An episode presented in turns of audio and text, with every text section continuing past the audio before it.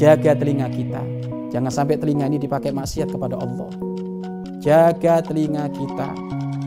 Ketahuilah, jangan dikira maksiat telinga itu nggak ada. Ada. Maksiat telinga itu apa? Dengar yang haram, dengar yang nggak ada manfaatnya. Maka orang yang rindu kepada Allah Subhanahu wa taala sekarang selama ini kamu itu suka dengar apa? Ada orang tuh kalau mau tidur harus pakai pengantar tidur, musik-musikan. Kalau musik religi dimaafkan, tapi kalau musik-musik yang lain ya tidak dimaafkan. Antum ini mau mau mau tidur, mau istirahat untuk persiapan nanti bangun malam. Lah kok ternyata pengantar tidurnya nggak bener, telinganya suka dikasih hal-hal yang nggak bener.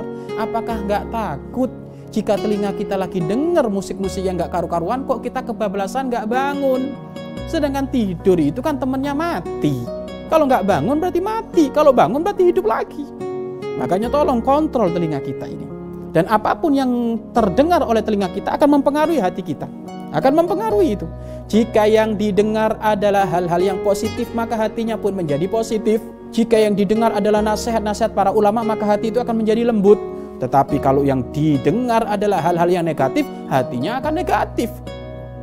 Mudah sensitif, mudah marah, mudah ini kenapa?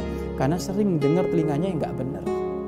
Begitu juga hati-hati, dengar pergunjingan, dengar fitnah, dengar adu domba, itu kemaksiatan telinga. Dan jangan dikira nggak ada kemaks nggak ada dosanya, ada ada dosanya.